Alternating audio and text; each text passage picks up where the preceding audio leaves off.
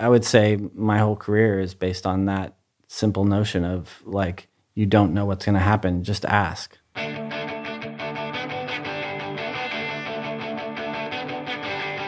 Hi, everyone, and welcome to Making Waves, the podcast all about the unexpected paths to a creative career. I'm your host, Rob Goodman. I'm a marketer and an artist. And on today's show, we are talking to Jason Sturgill. I met Jason at Portland Design Week, and I'm so glad that I got to have this conversation with him for the show here in San Francisco. Jason has an amazing story. He started his career at Wieden Kennedy. He's back there now. He began illustrating later on in his career. He kind of discovered it and has really made an amazing career as an illustrator for himself. He worked at Nike as a designer. He teaches. He had his own gallery.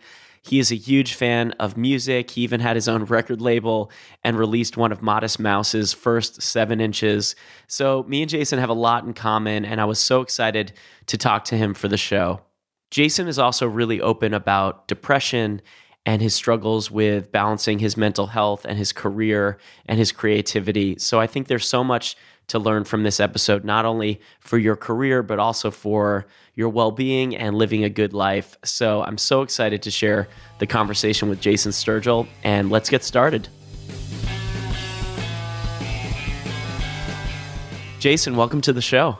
Ah, thanks for thanks for having me. I'm super excited to be here. Yeah, it was so fun meeting you in Portland yeah. at Portland Design Week, and now you're visiting with your family. Yep. And uh, it's really great to to get to have this conversation here in, in San Francisco. Yeah, it's it was amazing meeting you, and I felt like we had so many like similar like similar stories and just like intersections of where we've been and what we've been interested in. So yeah, definitely, and even our our shared love of music and and Modest Mouse. Yeah, uh, yeah, for sure, is a uniter as well. Yeah.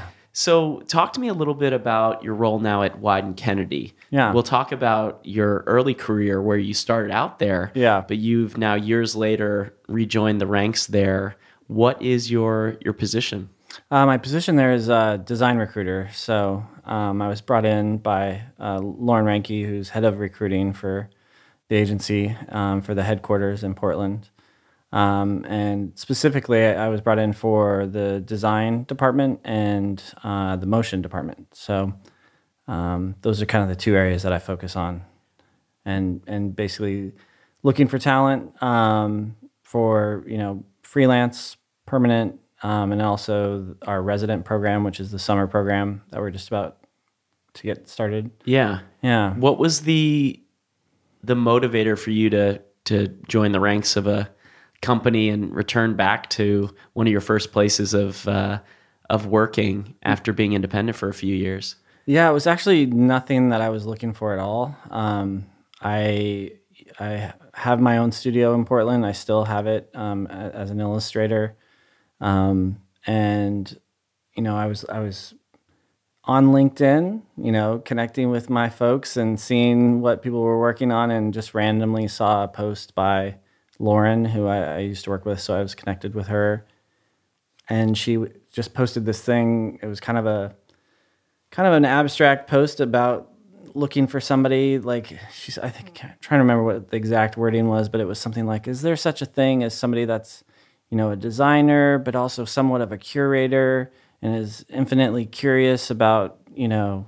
talent and and always sort of searching for the newest thing kind of thing sort of a roundabout way of what she said and it was just all these little things that kind of hit the marks of like things that I've done in terms of like being a curator for a gallery, you know, being a designer, like all these little things that I think, you know, while I was doing them, they felt so sort of different and disconnected and not applicable to any one sort of job and then yeah. she just kind of put it out there as like, oh, I'm actually looking for somebody that does this. And you saw it and you said, well, this describes me. It's probably a great fit. It's a great company. I know it.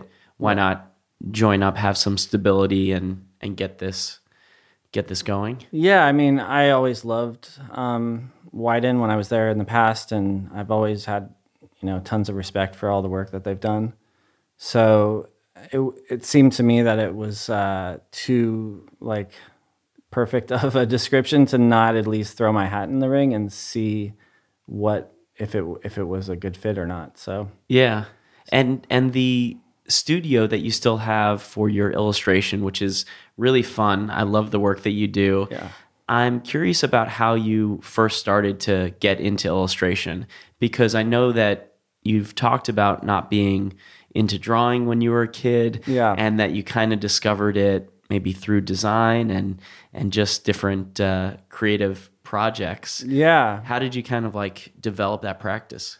Yeah, I mean, I think music has actually been the thing that got me into the creative world from the beginning. Like I've always been interested in music ever since I was a kid, um, and I, you know, sang growing up um, in the choir and things like that.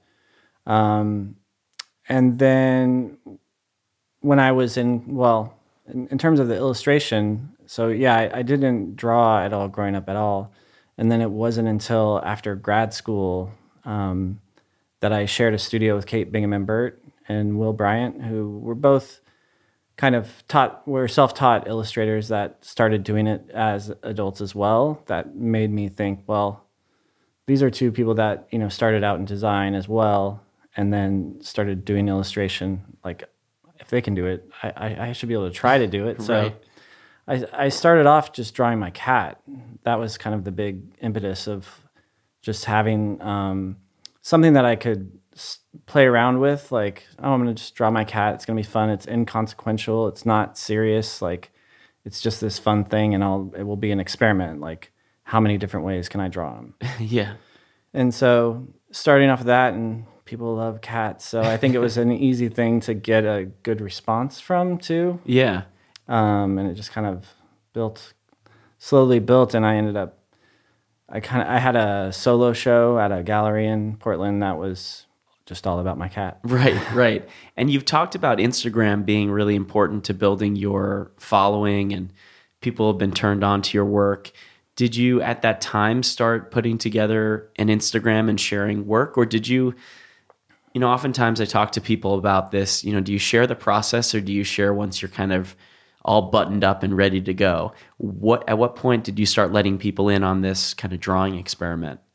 i think i've always been an oversharer i share when people don't ask me to um, and i mean even before flickr actually one of my um, favorite people from when I was at Wieden the first time. He's a creative director in uh, Minneapolis now, Jeff Kling. I remember I did a trip to Sweden with my wife. We went to Europe um, actually before we were married, and I made a little just like web page, you know, posting pictures of all the things and like you know writing the descriptions like in Dreamweaver, just like nobody was doing that back then. There's Yeah. like no way to share that stuff, and he just thought it was like really interesting way to share your trip with people that didn't get to go or just your friends get to see that and it's like it's interesting thing about that now when we're in an era of everybody shares everything all the time Right. so um, I was I was an early adopter to Instagram, and that was you know more just sharing my life rather not necessarily my work. Um, and so when I started doing the illustration stuff, I, I just immediately started posting experiments on there. Um, and then yeah, I, I definitely don't clean anything up. I post like like if I if I don't, I, I try to post every day, um, and I was posting illustrations every day. I, I haven't, um, I think lately with the Wieden job, I've done it a little bit less, but I'll just post a doodle that's in my sketchbook. Like it doesn't need to be cleaned up at all. It's just like here's an idea that I had today. Yeah. And you've also talked about this idea that learning outside the classroom, learning beyond the classroom is really important. You've talked about it being maybe even more valuable than what you can get inside the classroom. How did that kind of thinking apply to your your work as an illustrator? Was part of you ever thinking maybe I should study this hmm. or did you just think let me dive into it and keep going and, and find my own way? Yeah, it's funny because I before I went to grad school in I studied art and social practice, which uh, it was kind of the only option for me in Portland. Really, there wasn't a grad school program in illustration or design, um, and I had looked at programs at Cal Arts and Art Center and like the typical places that people think of when they are thinking about grad school.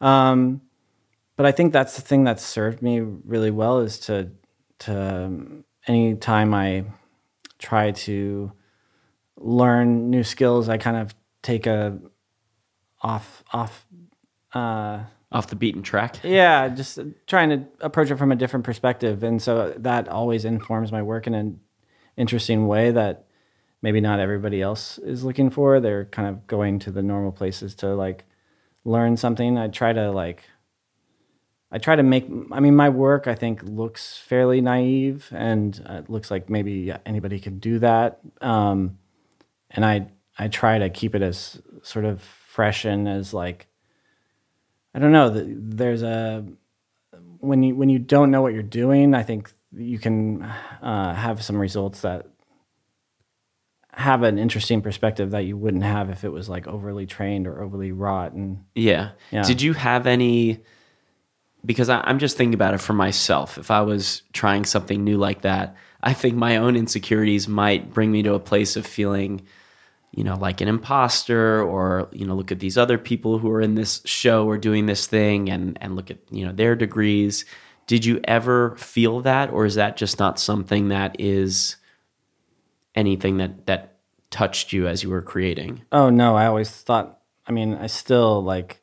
I've just now I feel like gotten to the point where I feel like okay, like I have somewhat of an aesthetic and people can recognize my work because it feels like it's coming from the same place. But I, for the longest time, I just hated everything, and it was like hitting my head against the wall to try to make the work better, and it wasn't like I knew what I liked. I think that was the hardest part. Is I think um, Ira Glass has a talk where he talks about that. Is like you have good taste. Like that's how you start, and and the hardest part is getting past the point where you you just make enough work where your work reaches the level of your taste.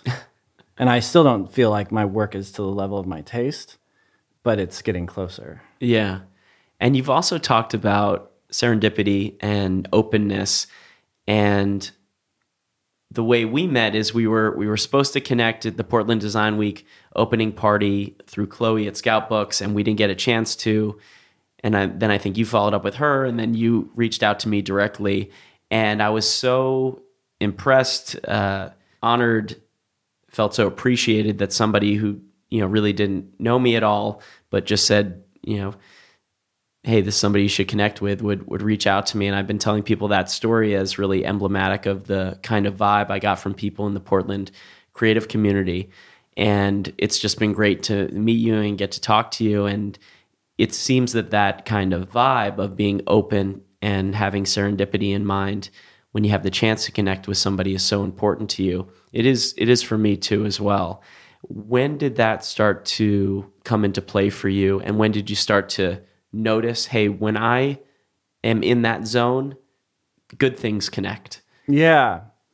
I mean, I, it would be interesting to try to like pinpoint when exactly that started for me, but I feel like it is kind of the crux of my whole life or, or career is that I pay attention. And when I feel like there's like, I mean, I feel like we we meet people for reasons, and like a lot of times it's easy to kind of just like disregard, like, oh, this you were introduced to this person, and it's like that was interesting or whatever. But I I'm always the type of person that kind of like digs deeper and like like wonders like why did I come into contact with that person? Like, is is there a reason beyond just this sort of chance meeting? Because I feel like there's too many times where I've met people that I'm like, what are the odds of that happening?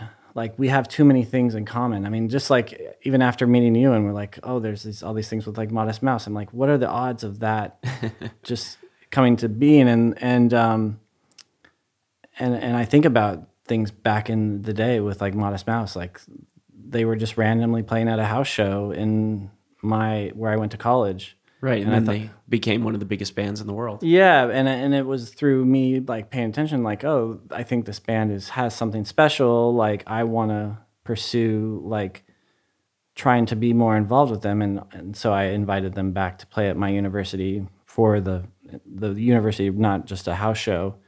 Um, and then that turned into, you know, starting a record label.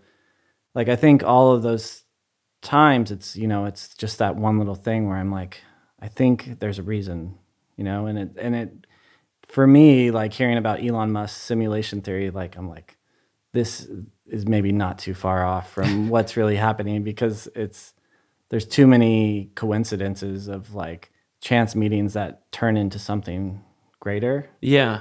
Are you?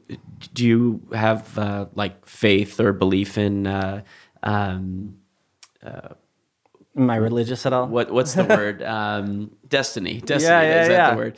Um, or or do you think you? Because you also talk, talk about making your own opportunities, which I love.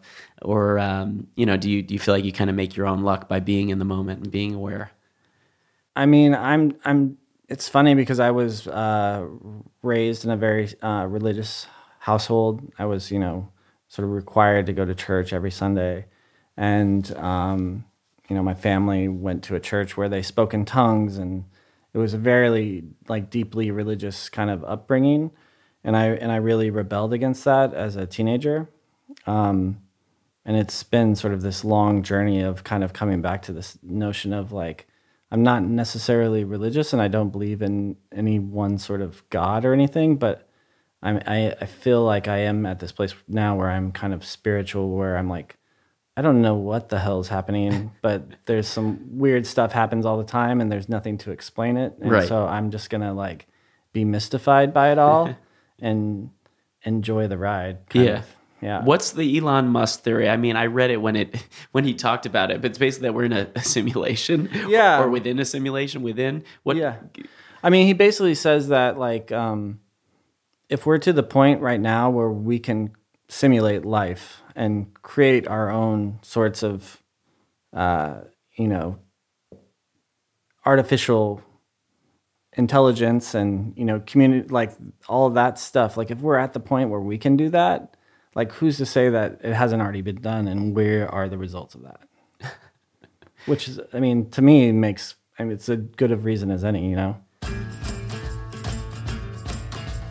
Hey everyone, I want to talk to you about a little something you can do to help Making Waves podcast, and it doesn't cost you a nickel or a dime or a penny or a hundred dollars.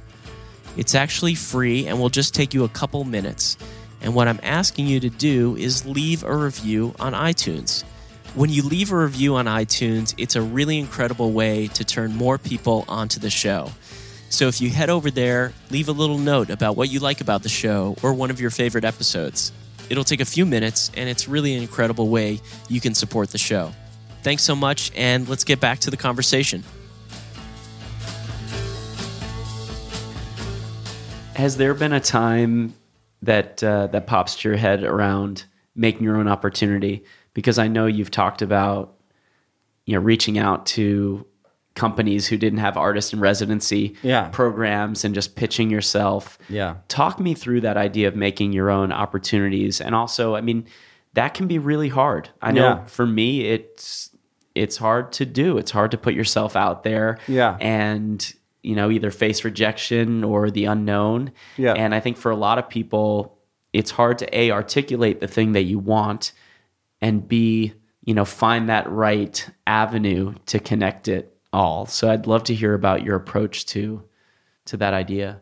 Yeah, I mean, it's definitely something that also when I was teaching, that was my biggest advice. I, I taught portfolio, um, senior portfolio a number of times, and, and I would always just encourage them just find places that you're interested in, reach out to them, offer to buy them coffee, find who, who works there and the work that you like, like find out who made that, offer to buy them coffee, take them out to lunch, and just ask them how they got to do what they're doing. And I mean, the worst thing that's going to happen is they're going to not respond to your email. Like, that's not that's not a very bad scenario. Like, Right. a lot more amazing things could come out of it that you could never dream of. So Yeah. And have there been other opportunities besides that residency that have come up because you just had an idea and and helped to manifest it? yeah, I mean, I mean, I, I would say my whole career is based on that simple notion of like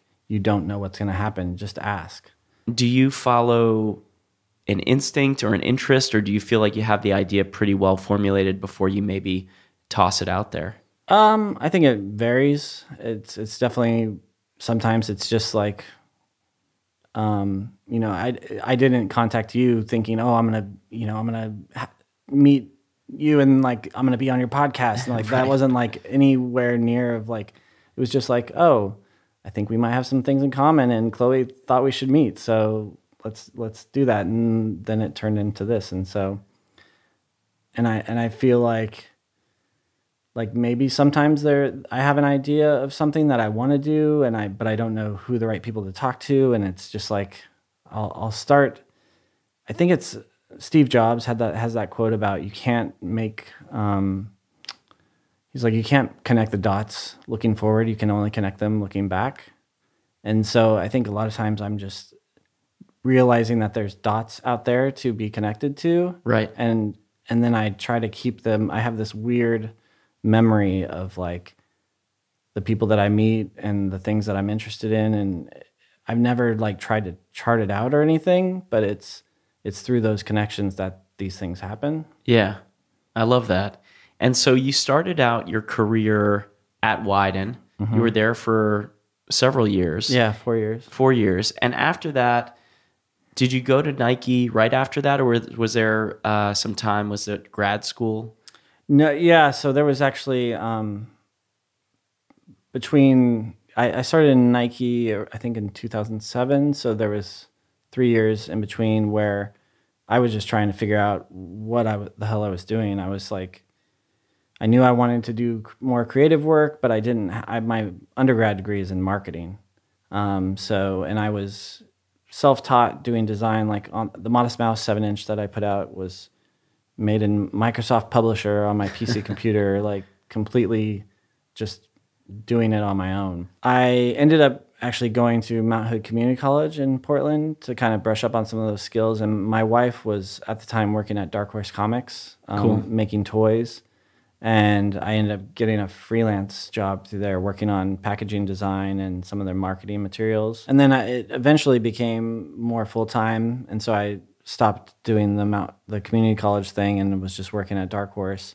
Um, and then those freelance opportunities ended up I didn't have those anymore, so I was just you know looking for other things. I ended up freelancing with I w- got brought in as a um, a recruiter for Laika to recruit um, illustrators to represent their styles for animation. Oh, cool. So I, w- I was there for a bit. I, I mean, I actually ended up freelancing in the studio at Wieden for a little bit. Um, I have a friend that runs this modern furniture store in Portland called Hive Modern, and I was like helping him with his website. Like I was just doing all sorts of different things. And then a friend that I used to work with at Wieden, who, when you're at um, at Wieden, when you're there for seven years, you get a sabbatical. And so one of my friends who had worked there on his sabbatical, he went to work for Nike SB. He just offered to go work there um, and and do a stint. And then they ended up offering him a job Yeah. The And so- SB stands for skateboarding. cool. Yeah, yeah. And then so um, he was looking for help at SB, and um, we were talking. He was like, "Would you want to come in and freelance and work on some, you know, design for marketing and um, things like that?" And so I ended up going to work there. They Yeah. offered me a job, Cool. and it was sort of like a childhood dream come true. Yeah. What was the experience like working at Nike? It was amazing. I mean, working for that group at that time was really exciting. It was, um, you know, Nike had tried doing skateboarding in the past and had not been very successful. And so I kind of came in there at the right time when they were doing it in earnest again and had brought in a lot of, you know, respected people in the skateboarding industry and were starting to get taken seriously and all the all the writers that they had at the time and still are they have you know some of the best writers in the industry. So being able to you know go to meetings and see Lance Mountain you know childhood heroes was just like a dream come true for sure. And were you illustrating and designing, or? So this is still before I'd even okay? tried to do anything by hand in terms of illustration. I was just like a trackpad designer like that was kind of my day to day Yeah. And so, and I was doing like magazine ads for Thrasher. Um, we did, um, So you skateboarded growing up? yeah, yeah, for sure. Like that was, I think that beyond music, I I think music and skateboarding were like my biggest influences growing up. Yeah. In terms of like graphics on skateboards, you know, graphics on album covers, like that totally informed like the things that I was interested in and my aesthetic and tastes. Yeah. Early on. You've talked about dealing with sometimes pretty crippling uh, depression Yeah. and anxiety throughout your career. And I really appreciate your openness Yeah. on that subject. I think having more people talk about that helps Yeah. to get it out of the shadows, get it into the light, get more people to open up and learn and grow and improve. And I know that you've talked about kind of wrapping up Nike Yeah. and kind of hitting a bit of a, a brick wall. Yeah. And so I'd like to hear a little bit about that time. And I'd also like to know about other times when you have kind of sunk into the valley and Yeah. maybe ways you've learned to get yourself out. And if not get yourself out, maybe ways that you've grown more comfortable with Yeah. the low space. Yeah. Yeah, I mean, I think it was it was at Nike where I found the term cognitive dissonance. Like I hadn't I wasn't aware of that term before and it was you know, just learning about like okay, here I am in a place that is like a childhood dream, like I said, it's like where everybody wants to work and how can and I was so confused as to why I was not feeling um like super excited. Like I it it was like a a very weird thing to be you know in the place that you've always dreamed about being and then just feeling like you didn't want to get out of bed you know Right, right. um The place you always imagined and then feeling like it's so far from where you belong. yeah exactly and so that's when just everything falls apart because it's like you're in a war with yourself basically you've been working, you've been, you know, striving to get to this place, you get there and yeah yeah. Yeah, and so I mean, at the time I just like I pretty much had a complete breakdown and I had to I was about to have a my my child, my my wife and I were having our first child, first and only. Um and I it was like the worst timing possible. Um but so I ended up taking a leave of absence and then I ended up, you know, not even just I just realized I can't go back because I I was more it, it wouldn't be good for anybody for me to go back, you know. It's like I wasn't, you know, putting in the work that I needed to be doing um, in terms of just having my full capacity. It was just a real struggle on a day to day basis.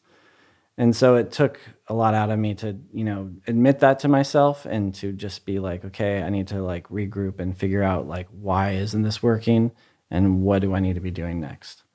Um, and yeah, so i i mean, I've struggled with depression, I think, since I was a teenager, for sure. I mean, Yeah. I had a lot of weird, random things um, happen to me growing up that I think contributed to that, um, just in terms of abuse. And I had my eye shot out with a BB gun when I was uh, 15 years old, and all sorts of things that are related to that. That you know, when you're 15 years old and you're trying to figure yourself out, and you have traumatic things like that, I think now looking back, it's like, yeah, of course I've got some demons that I need to like figure out, and so Yeah, maybe at the time, you know, one just tries to patch it up and Yeah. roll through, especially as a teenager. It's Yeah. like you just got to survive day to day. You're not going to totally, analyze uh, the Yeah. trauma that you've been through, but Yeah. later on in life, you can look back and say, okay, makes sense that some Yeah. puzzle pieces are askew. Yeah, and and I think it was I don't even know. So I mean, I tried patching it up with all sorts of things over the years. It's like you do the things that you do to make your day go by, like you get on the pharmaceuticals that they tell you to get on even though you don't know what's necessarily wrong with you in the first Yeah. place. Um, so it took a long time to like I just recently was diagnosed with uh, bipolar. There was, a, and I still like maybe that's not even the right diagnosis, but for me, that makes the most sense out of anything that I've heard so far. And Yeah. and I found out that the pharmaceuticals that I was prescribed were actually the worst thing that you could subs- Oh prescribe somebody with bipolar. So How long were you on those?